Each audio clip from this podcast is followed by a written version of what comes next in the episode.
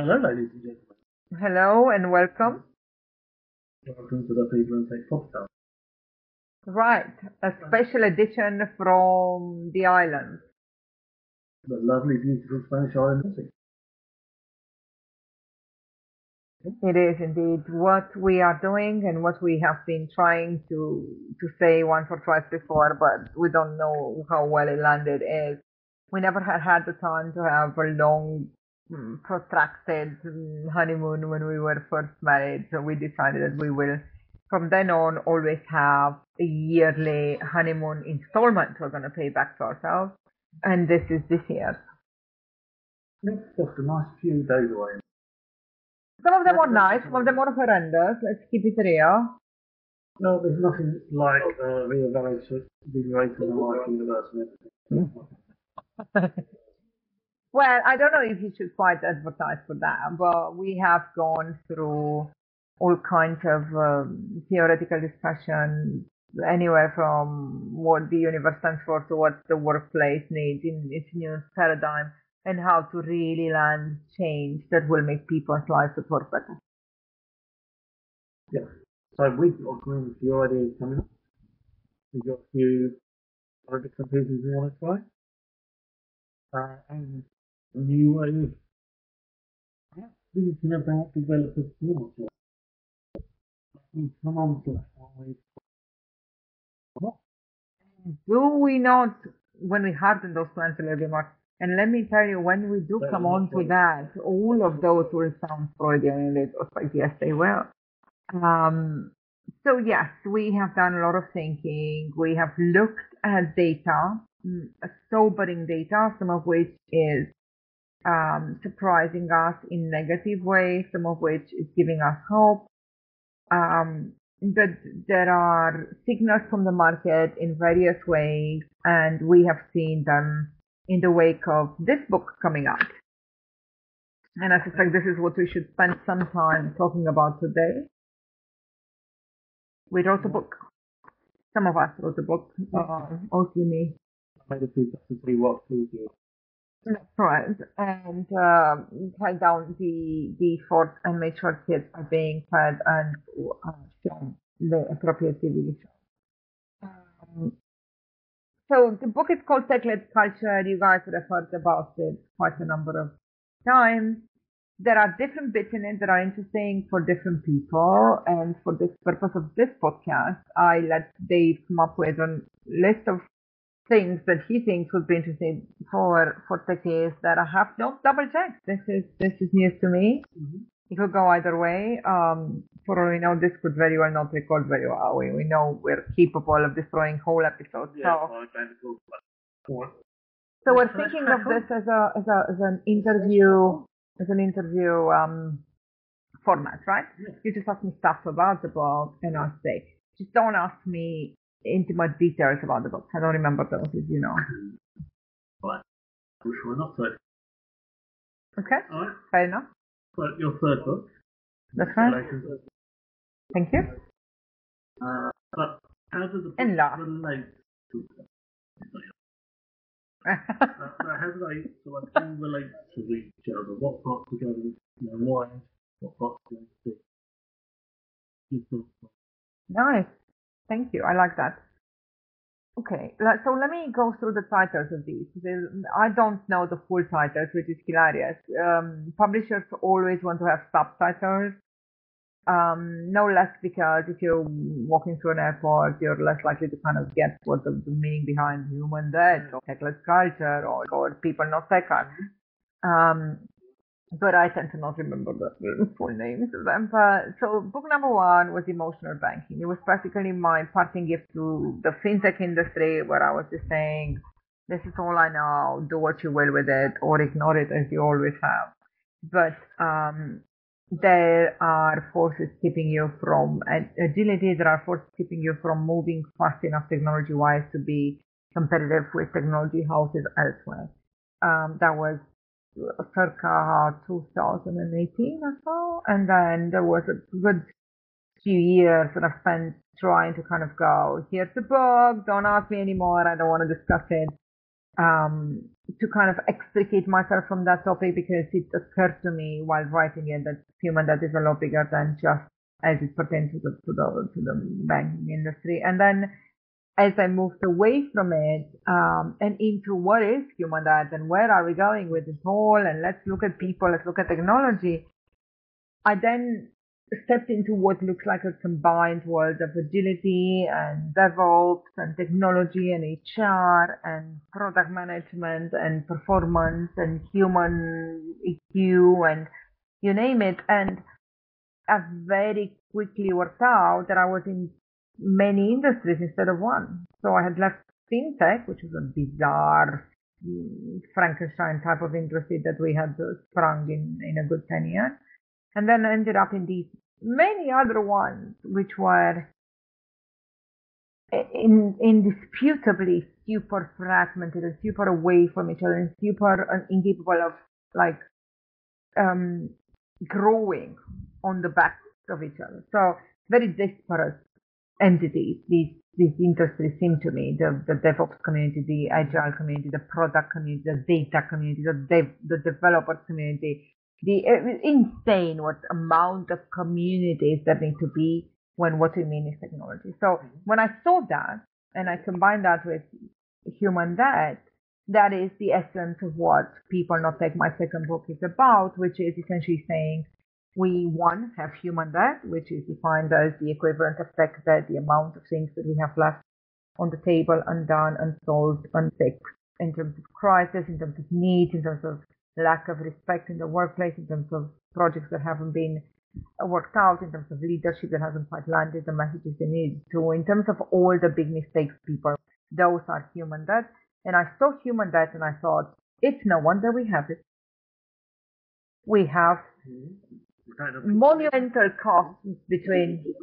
It wasn't an epiphany. It was a sad, growing realization that, as you see, lands on us every day and sometimes lands.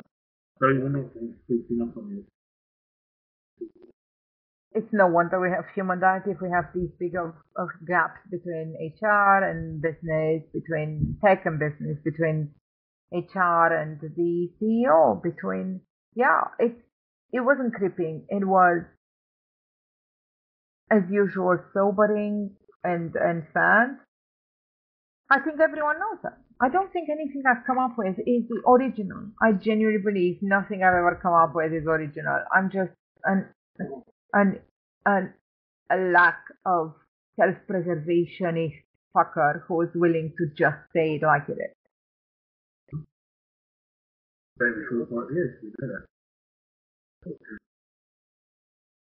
I don't want to go in depth into those. No. But you know now, from having been on this journey for long enough, that it's a thankless journey. Even when you do well, if you're to equate effort and emotional spend to gain, we will invariably have lost rather than gained. Wow.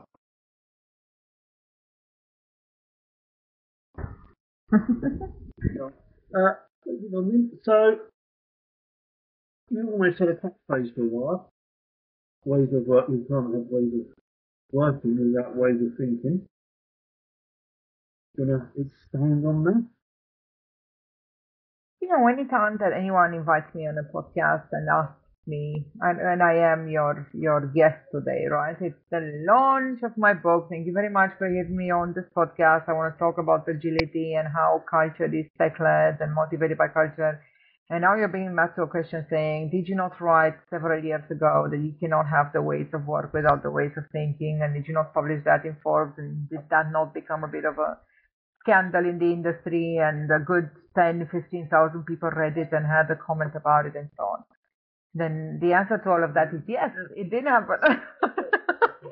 But hilariously, it also didn't leave a mark. Any mark. Well, not enough of a mark, let's put it that way. Yes, I don't see progress. And this is not the self-serving, I should be able to move mountains. This is the if that was it's a rather more modest. If that was the time where someone like me understood something like that, well, why wasn't that sold?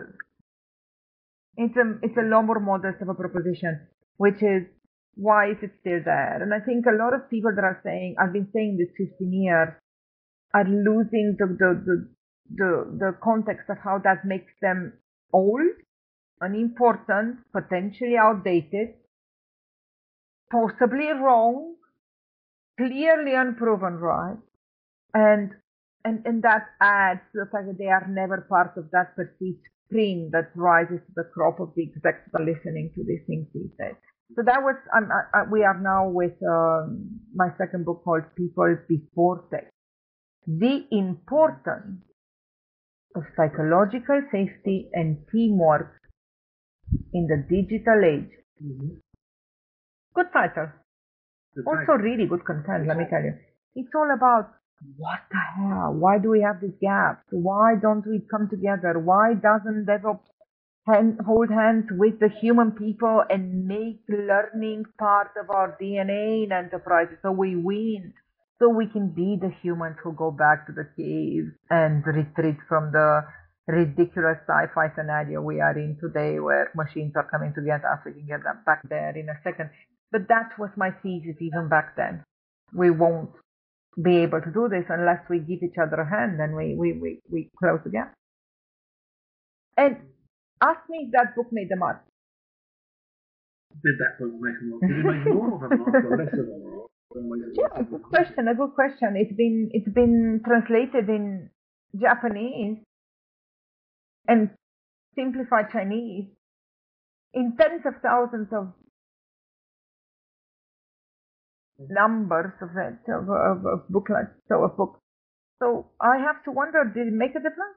Why would there be thousands of? Do they just get old in a library and no one really wants to read it, or have they read it and have they understood where we're going? Has that resonated differently in different cultures?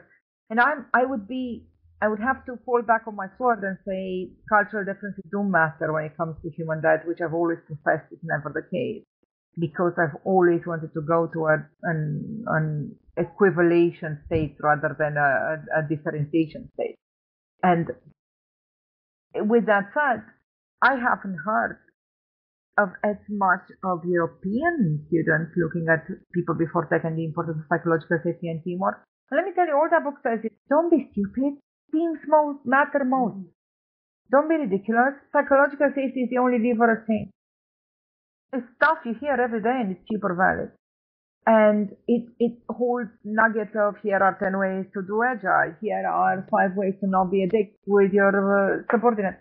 You name it. Ask me how much money I've made off that book in the last few months. Or should I ask you, how much money has your wife made off a book called People Before Tech, The Importance of Psychological Safety and Teamwork in the Digital Age, just by the name of it? How about, what would she have made, a yacht? Nah, come on, we all know she doesn't make much money off books. So no, it wouldn't have been a yacht, right? No. Would have been, what about a small Fiat Panda? Would it have been that? Yeah, sure. That's the second-hand car. Yeah, a Fiat Panda.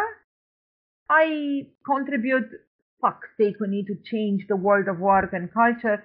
They give me back a Fiat Panda in that book, right? Would make sense. Let me ask you something. Do you know many economies where you can buy a Fiat Panda for under £100? Because if you can't, then I can't afford one. I can't afford it. Because that's what this book has made over the last month. Because the book is a shit. Maybe it is. But if it is, then why aren't there more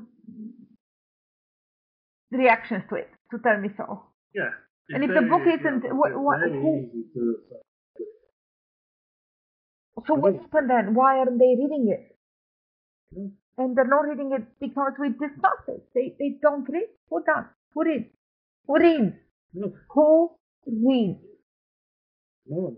They might listen, they won't read. So because of that, I want to do something on my pod that I feel is pathetic, and I would have hated it if I heard it on pod. So I am not upset if all of you listening to this just turn it off and go F this, because yes, both this pod and the Secret Society of Human Work Advocates and Human Death Fighters and Preventers, yes, we know it's a long cycle, have had to listen to this, because I think humanity is coming to a point where nothing is going to give us a common understanding of these things, but an Amazon memo.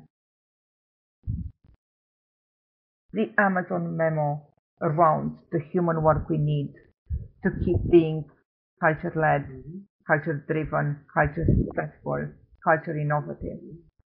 And that long document and memo, maybe manifesto, needs to start with all of us shutting up and listening, and then all of us giving our most honest opinion. So I'll be annoying first. The table of contents of Tech-Led Culture is as follows. I am going to read it to you. It's annoying. Get off this podcast. I'm telling you now. But if you listen to it, promise to me that you'll at least listen to the topic. And if any of them makes you go, fuck yeah, that one I need to check out, check it the hell out, because it means you have human that you could overcome. That's all I have. Anyways, the titles are as follows. At first, we attacked what is the new paradigm of the modern workplace. We contend that the modern workplace is a very different beast than the one we've had in the 60s, in the 70s, in the 50s. And in the history of the workplace, we are coming at a time where its composure and its methodology and its intrinsic nature has to change. So we started with the story of the workplace so far, a very modest and popularized type of story. I'm not contending my work on the research has been as thorough as I would have liked it, or as good as a PhD. It simply tried to kind of set up the stage of where in the hell are we when it comes to knowledge place. And then the second bit was, let's think of this culture, this notion of culture, business culture, right? Not societal culture, because it's important we make the difference. What is business culture? Is it accidental? Is it an effect? Or is it by design? Have we meant it? No, everyone thinks on about culture. Culture is culture and the other. It's just like, what does that exactly mean for you? No one can seem to know what at all. Funny you should say that, because you can find that out on page 16. As soon as you started this book, there's a whole chapter over there called Defining Culture. And then it goes straight into being honest and saying, is it maybe just a collection of good behavior? Which is my best definition, to be honest with you, giving the punchline away. Or and then go further. Is it accidental or intentional? Can we design? Can we decide that it will be a certain way and then have it grow that way? And then if not, how does human debt relate to culture? Do we all have human debt? If you do have it and you need to change something, you need something called culture. And believe it or not, culture change probably, it says in this book, culture change is hard, page 23, but it's obviously the most minor of minor statement ever. Culture change is damn near bloody impossible these days, and I don't want to even go there. But then it says, who is the keeper of culture in an organization? Who is it? I'm asking you now, who's the keeper of culture? I will ask you each of these questions from the book. Chapter... It's flipped, isn't it? Who is the keeper of culture in an organization, in your opinion? Page 25. Who is the keeper of culture in a tech organization? Tell me now. Quick. Short fire. Everyone. Nice one. I think most people would say the HR director. Fucking bullshit. It's not. Or the CEO. Also, it's not. It's all of us. Yes, you're right. Good answer. Good culture versus toxic culture. What's one? What's the other? Can you feel it? Do you think you can feel it? You can feel it. We can all feel it. We can all absolutely feel it. How do you measure good culture? And who does? How many companies measure good culture? Very surprising answer at page 30. What is the human audit method? That's a surprising one. And let's take 2 seconds. If we agree there is human debt, every organization has some ungood happening. He'll mute himself and go get our food while I tell you about this. Did you? Yeah. He did. Excellent. So what do we believe is human debt? What's the audit method? If we believe we have it, we know we are all behind on various topics. We know there are better things we should do in the way of humans at work, and we haven't done that. There's a lot that needs to be caught up on. If we believe that to be the case, well, you heard that, didn't you? If you believe that to be the case, then where do we take this? How do we do it? What's the next to do? And then if you're going to figure out what your to-dos are, you have to start from a place of honesty. You have to go all the way back and figure out what is it that you think is of value. What is it that you think you're trying to build? What is it that you're attempting to get to in your enterprise? Because if you step back and you go, yes, I'll be honest, we have this thing. There's human debt galore over here. I might not want to tell it to my colleagues. I might not know where to catch it from. But if I sit down and I do an audit between all of us, then I know what the real truth is. And I can be honest with my guys. And my guys going to this rock bottom, going to this place of this is our human debt, this is the reality of what we do and do not have, are going to then become an actual team. And when they become a team, when they become, they need the same thing. Hold up a second. And then the book goes, at page 31, it talks about something called, what is the human debt audit method? And I want to take a second about this. I know it's self-serving, and all of the people that are catching to this podcast, they want me to just be real and bash McKinsey, but I also want to be real enough to just be honest about our journey, right? We created a human debt audit method. What it is essentially our way of saying, if you have the intelligence, the emotional intelligence, the courage, the passion, and the resiliency to be the leader you need to be and to be honest about your human debt, then we are here to help you look at it. To look at it, the things to do are, and then the book goes on to actually list the steps. They're detailed enough that you could nail a year strategy off of them. And how long would you normally an audit to stop? Obviously, it depends on the size.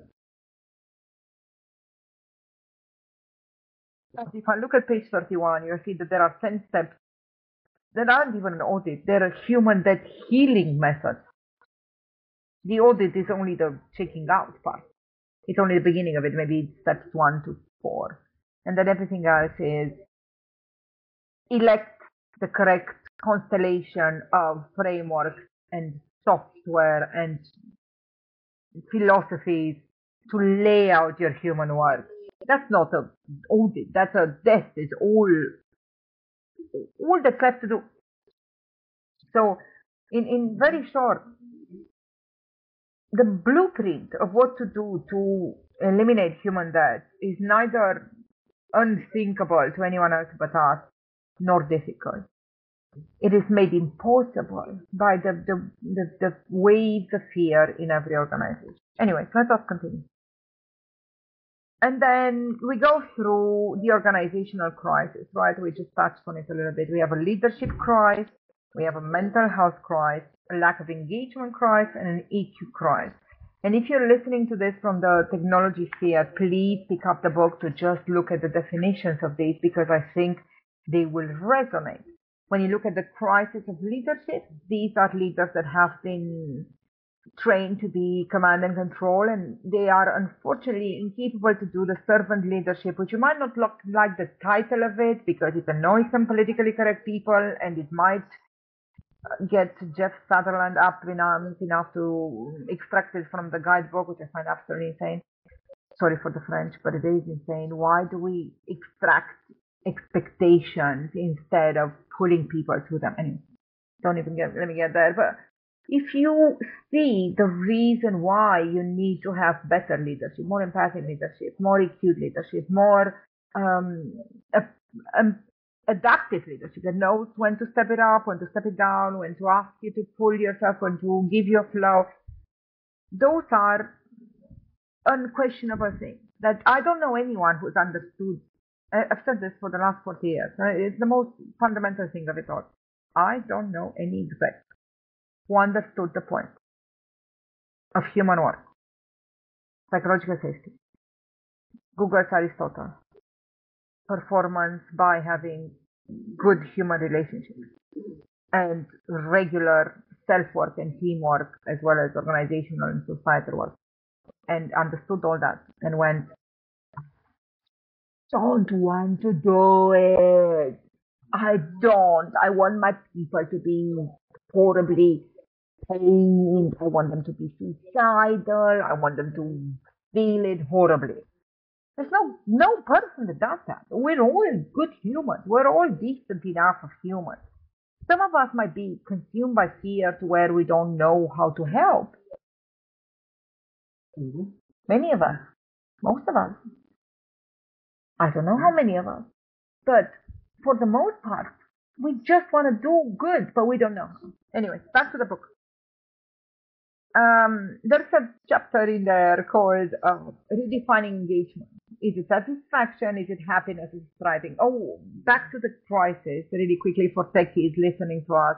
There's a crisis of leadership like we defined it, but there's also a crisis of engagement. You heard about it a million times. Gallup told you that there's billions of time for spent every year in lack of engagement. We know this is common sense, but no exec seems to understand it in the slip. But you also have a crisis of mental health, which has been kind of aggravated by COVID, obviously, and our landing on these more traumatic times. But you also have, lastly, a crisis of EQ, which is probably the biggest crisis. If you fix your crisis of EQ, you're likely to have fixed your crisis of leadership, your crisis of mental health, your crisis of engagement. Because what you need in the workplace is to stop being stupid, to stop pretending, to stop faking. I don't know why I'm sounding bizarre, but we can't be who we promised we would be at work, to quote Tom Allen. Tim Allen? Tom Allen. Yeah, exactly. They're expecting out of us something that humans should not be able to offer. Humans have lied about their capabilities to offer this intellectual ability only. And let me tell you, if they could, if what they offer the workplace were their most illustrious IQ skills, that is what they have done for the past 50 years. Yes. In the next 10 years, that amazing skill of theirs, it will be utterly and absolutely worthless. Because we are coming to a time when your intellectual skill, what you knew, what you brought from school, what you learned from a book, what you is mathematically correct, is fucking worthless. You'll never be better than the machine that can do that same calculation. You'll never be a smarter coder. You never outcode the clean code AI that's going to eventually happen.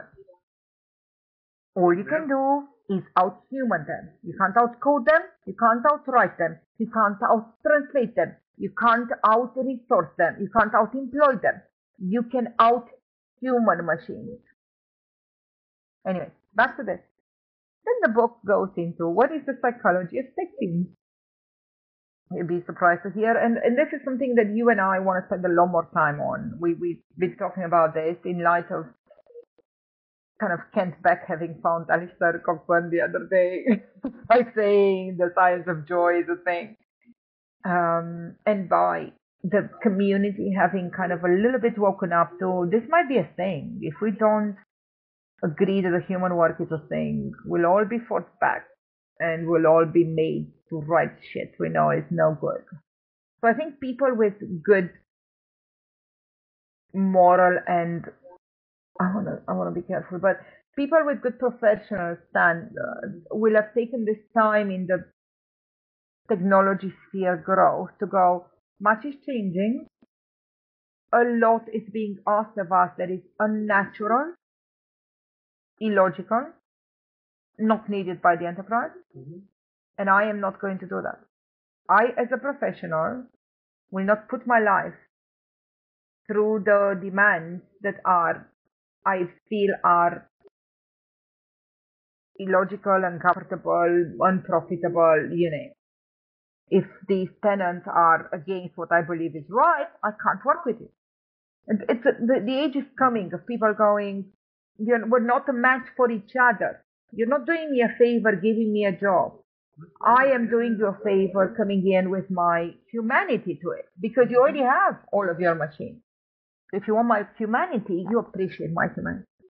Right, so part two of this book is called Making the New Ways of Working Work. I know you're in this podcast. And this one starts with agility and the new ways to run a team, because those of us that are listening to this don't need to be told what is agile, what is agility, what are agile teams, what is agile management, but the vast majority of humanity does. They don't know. They can't tell what the difference is.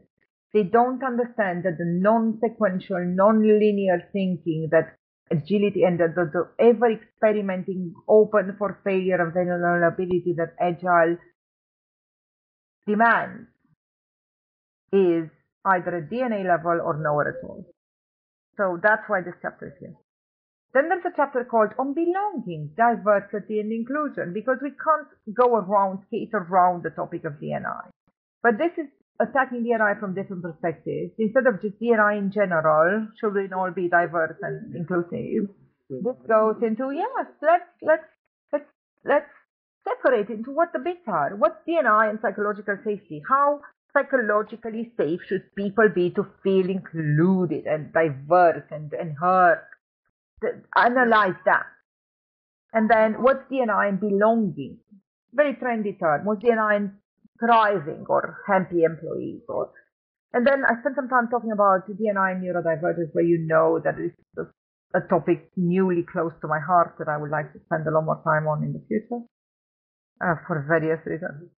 And then the second part of the book is dealing entirely with remote, flexibility, office-based versus anywhere-based versus understanding outcomes versus understanding performance, versus comprehending that stress and burnout and level of effort versus flow versus, they're all connected in such intrinsic ways we can't think of them separately. Then it's discussing all of these new things that have come in after COVID in the way of types of knowledge work, burnout, the way that the work-life balance and the Amazon notion of there is no work-life balance. Bezos is often saying there shouldn't be a delimitation. There should just be what feeds your soul and what feeds your being as a human being and what you find sustainable and acceptable, right? It should not be what's work and what's personal. That's one of the philosophies I subscribe to, but not everyone has to. And then there's a lot of discussion on breaks and time off versus non-linear work and for satisfying work, because I think that's where the key is. Then we're discussing the 4-day week, which we in the UK has, and in New Zealand, if I remember correctly, has seemed to have been an experiment and has absolutely landed it. And then we spent quite some time on the bits that matter, I would say, which is what's servant leadership, how in the hell do you do this checking of your human debt, and what will make the biggest change, which is lead with purpose, start with, not lead with. Everyone heard this. It's a shitty kind of lead with purpose, lead with flow, pay the impact. It means nothing. But what we mean is, if you want to start somewhere that people go, fuck, this makes a difference. I'm feeling some magic here. I'm getting there. I'm caring about the shit again. Start with purpose. Start with passion. Start with flow. Start with the shit that makes people go, this feels good. I'm worthwhile. I'm a professional that brought something. Life is not bad. Keep your developers Mm-hmm. Yes. Yes. Dave is hesitant to give you the big point of our finale. But before then, I'll just wrap up and say the book goes in to say you can change behavior to increase EQ. It's that simple. Change the behavior of your team, change the behavior of your people, change the behavior of your modern leader. Teach them slightly, easily, calmly, what's an emotion, how to tackle it, things they've never been taught before, how to human, how to be a new inspirational or non-inspirational, just a genuine human being, right? Teach them that, how to do that fearlessly. And you're good. You already have inspirational leadership, right? So a lot of this is about feedback loops, changing behavior. How do we do the human work? How does it become a habit? What's empathy? How do you overcome resistance and entrenched attitude? Spoiler, most of this book should have been about that. And then how do you nail flexibility? How do you nail this new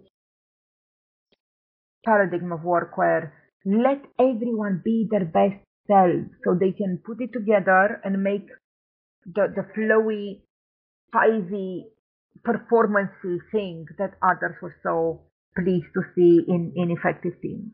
It starts with psychological safety.